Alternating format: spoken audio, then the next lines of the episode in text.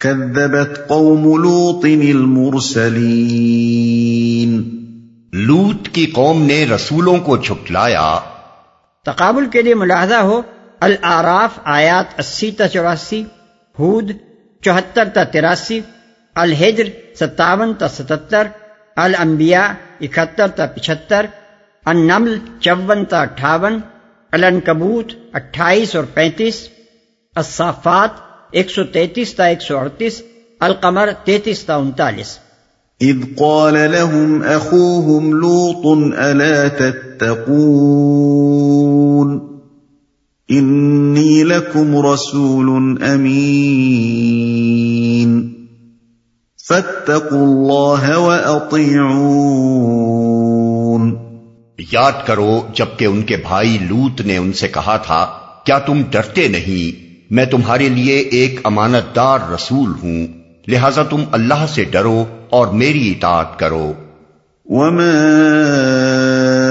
اسألكم عليه من اجر ان اجري الا على رب العالمين۔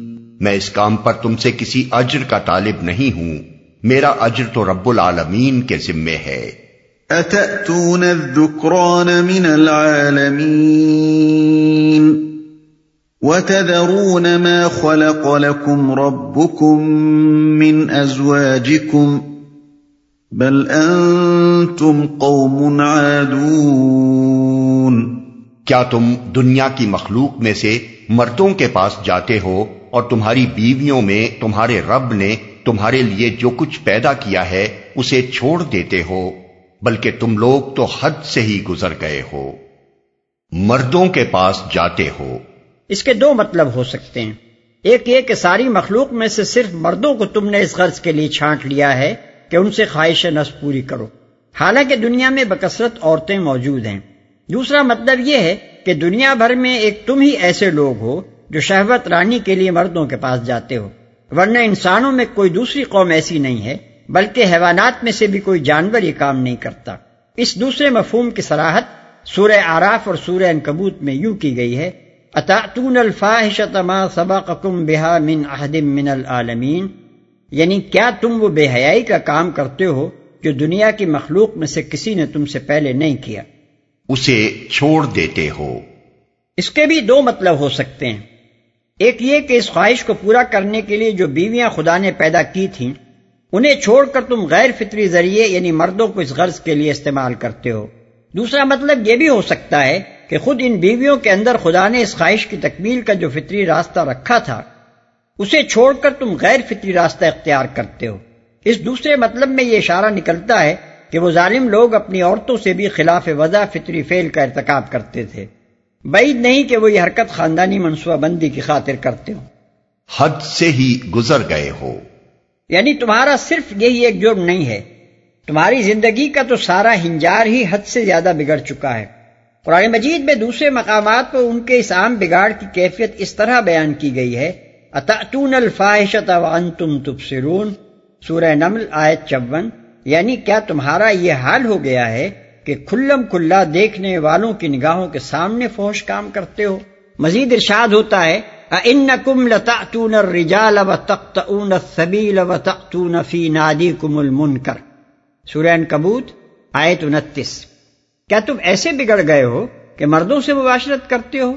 راستوں پر ڈاکے مارتے ہو اور اپنی مجلسوں میں علانیہ برے کام کرتے ہو؟ قالوا لئن لم تنته يا لوط لتكونن من المخرجين. انہوں نے کہا اے لوت اگر تو ان باتوں سے باز نہ آیا تو جو لوگ ہماری بستیوں سے نکالے گئے ہیں ان میں تو بھی شامل ہو کر رہے گا۔ یعنی تجھے معلوم ہے کہ اس سے پہلے جس نے بھی ہمارے خلاف زبان کھولی ہے، یا ہماری حرکتوں پر احتجاج کیا ہے، یا ہماری مرضی کے خلاف کام کیا ہے، وہ ہماری بستیوں سے نکالا گیا ہے۔ اب اگر تو یہ باتیں کرے گا تو تیرا حشر بھی ایسا ہی ہوگا۔ سورہ آراف اور سورہ نمل میں بیان ہوا ہے کہ حضرت لوت علیہ السلام کو یہ نوٹس دینے سے پہلے اس شریر قوم کے لوگ آپس میں یہ طے کر چکے تھے کہ اخرجو آل لوت من قریتکم انہم اناس یتطہرون یعنی لوت اور اس کے خاندان والوں اور ساتھیوں کو اپنی بستی سے نکال باہر کرو۔ یہ لوگ بڑے پاک باز بنتے ہیں۔ ان صالحین کو باہر کا راستہ دکھاؤ۔ قال انی لعملکم من القالین۔ رب نجنی واہلی مما يعملون اس نے کہا، تمہارے کرتوتوں پر جو لوگ کڑ رہے ہیں، میں ان میں شامل ہوں۔ اے پرورتگار مجھے اور میرے اہل و عیال کو ان کی بد کرداریوں سے نجات دے۔ اس کا یہ مطلب بھی ہو سکتا ہے کہ ہمیں ان کے اعمال بد کے برے انجام سے بچا۔ اور یہ مطلب بھی لیا جا سکتا ہے کہ اس بد کردار بستی میں جو اخلاقی گندگیاں پھیلی ہوئی ہیں، ان کی چھوت کہیں ہماری آل اولاد کو نہ لگ جائے۔ اہل ایمان کی اپنی نسلیں کہیں اس بگڑے ہوئے ماحول سے متاثر نہ ہو جائیں۔ اس لیے اے پروردگار، ہمیں اس ہر وقت کے عذاب سے نجات دے جو اس ناپاک معاشرے میں زندگی بسر کرنے سے ہم پر گزر رہا ہے۔ فنجيناه وأهله أجمعين إلا عجوزا في الغابرين ثم دمرنا الآخرين وأمطرنا عليهم مطرا فساء مطر المنذرين آخر کار ہم نے اسے اور اس کے سب اہل و عیال کو بچا لیا، بجز ایک بڑھیا کے جو پیچھے رہ جانے والوں میں تھی۔ پھر باقی ماندہ لوگوں کو ہم نے تباہ کر دیا۔ اور ان پر برسائی ایک برسات، بڑی ہی بری بارش تھی جو ان ڈرائے جانے والوں پر نازل ہوئی، جو پیچھے رہ جانے والوں میں تھی۔ اس سے مراد حضرت لوت علیہ السلام کی بیوی ہے۔ سورہ تحریم میں حضرت نو علیہ السلام اور حضرت لوت علیہ السلام کی بیویوں کے متعلق فرمایا گیا ہے، کانتا تخت ابدین من عبادنا صالحین فخانتا ہما آئے دس۔ یہ دونوں عورتیں ہمارے دو صالح بندوں کے گھر میں تھیں، مگر انہوں نے ان کے ساتھ خیانت کی۔ یعنی دونوں ایمان سے خالی تھیں، اور اپنے نیک شوہروں کا ساتھ دینے کے بجائے ان دونوں نے اپنی کافر قوم کا ساتھ دیا۔ اسی بنا پر جب اللہ تعالیٰ نے قوم لوت پر عذاب نازل کرنے کا فیصلہ فرمایا، اور حضرت لوت علیہ السلام کو حکم دیا کہ اپنے اہل و عیال کو لے کر اس علاقے سے نکل جائیں، تو ساتھ ہی یہ ہدایت بھی فرما دی کہ اپنی بیوی کو ساتھ نہ لے جاؤ۔ فصل بہلی کا بقت ام من اللیل ولا يلتفت منکم احد الم تک ان مصیبہ ما اصابہم ہود آیت اکاسی یعنی پس تو کچھ رات رہے اپنے اہل و عیال کو ساتھ لے کر نکل جا اور تم میں سے کوئی پیچھے پلٹ کر نہ دیکھے، مگر اپنی بیوی کو ساتھ نہ لے جا۔ اس پر وہی کچھ گزرنی ہے جو ان لوگوں پر گزرنی ہے۔ ڈرائے جانے والوں پر نازل ہوئی۔ اس بارش سے مراد پانی کی بارش نہیں بلکہ پتھروں کی بارش ہے۔ قرآن مجید میں دوسرے مقامات پر اس عذاب کی جو تفصیل بیان ہوئی ہے، وہ یہ ہے کہ حضرت لوت علیہ السلام جب رات کے پچھلے پہر اپنے بال بچوں کو لے کر نکل گئے، تو صبح پو پھٹتے ہی یکایک ایک زور کا دھماکہ ہوا۔ فاخذت ہم سیحت مشرقین یعنی ایک ہولناک زلزلے نے ان کی بستیوں کو تلپٹ کر کے رکھ دیا۔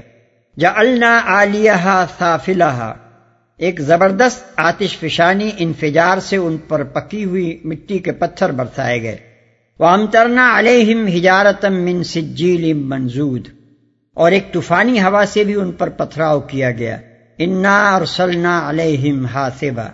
بائبل کے بیانات قدیم یونانی اور لاطینی تحریروں، جدید زمانے کی توقعات الارضی تحقیقات اور آثار قدیمہ کے مشاہدات سے اس عذاب کی تفصیلات پر جو روشنی پڑتی ہے اس کا خلاصہ ہم یہاں بیان کرتے ہیں۔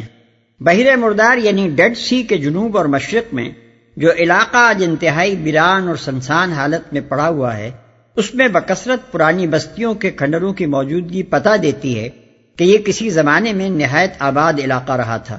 آج وہاں سینکڑوں برباد شدہ قریوں کے آثار ملتے ہیں۔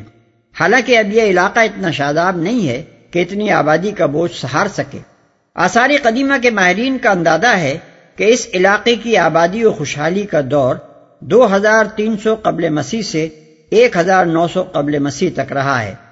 اور حضرت ابراہیم علیہ السلام کے متعلق مورخین کا اندازہ یہ ہے کہ وہ دو ہزار برس قبل مسیح کے لگ بھگ زمانے میں گزرے ہیں۔ اس لحاظ سے آثار کی شہادت اس بات کی تائید کرتی ہے کہ یہ علاقہ حضرت ابراہیم علیہ السلام اور ان کے بھتیجے حضرت لوت علیہ السلام کے عہد ہی میں برباد ہوا ہے۔ اس علاقے کا سب سے زیادہ آباد اور سرسد و شاداب حصہ وہ تھا جسے بائبل میں سدیم کی وادی کہا گیا ہے۔ جس کے متعلق بائبل کا بیان ہے کہ وہ اس سے پیشتر کے خداوند نے صدوم اور امورا کو تباہ کیا، خداوند کے باغ یعنی عدن اور مصر کے مانند خوب سیراب تھی۔ پیدائش باب تیرہ آئے دس۔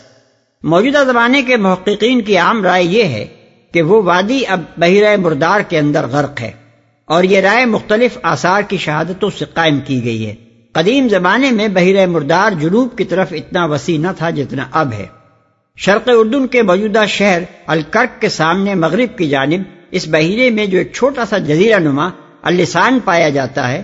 قدیم زمانے میں بس یہی پانی کی آخری سرحد تھی۔ اس کے نیچے کا حصہ جہاں پانی پھیل گیا ہے، پہلے ایک سرسبز وادی کی شکل میں آباد تھا۔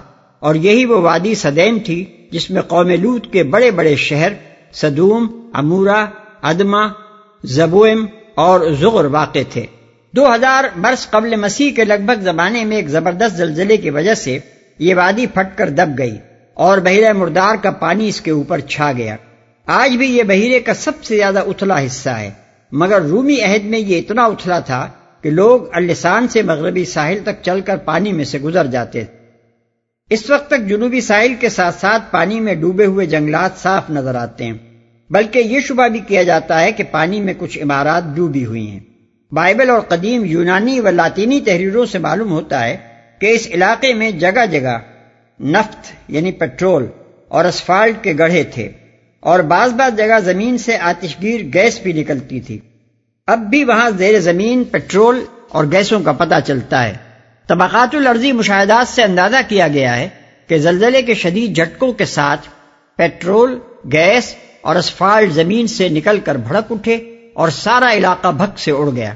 بائبل کا بیان ہے کہ اس تباہی کی طرح پا کر حضرت ابراہیم علیہ السلام جب حبرون سے اس وادی کا حال دیکھنے آئے تو زمین سے دھواں اس طرح اٹھ رہا تھا جیسے بھٹی کا دھواں ہوتا ہے۔ پیدائش باب انیس آیت اٹھائیس۔ ان فی ذلك لآیتا وما كان اکثرهم مؤمنین۔ وَإِنَّ رَبَّكَ لَهُوَ الْعَزِيزُ الرَّحِيمُ یقیناً اس میں ایک نشانی ہے، مگر ان میں سے اکثر ماننے والے نہیں، اور حقیقت یہ ہے کہ تیرا رب زبردست بھی ہے اور رحیم بھی۔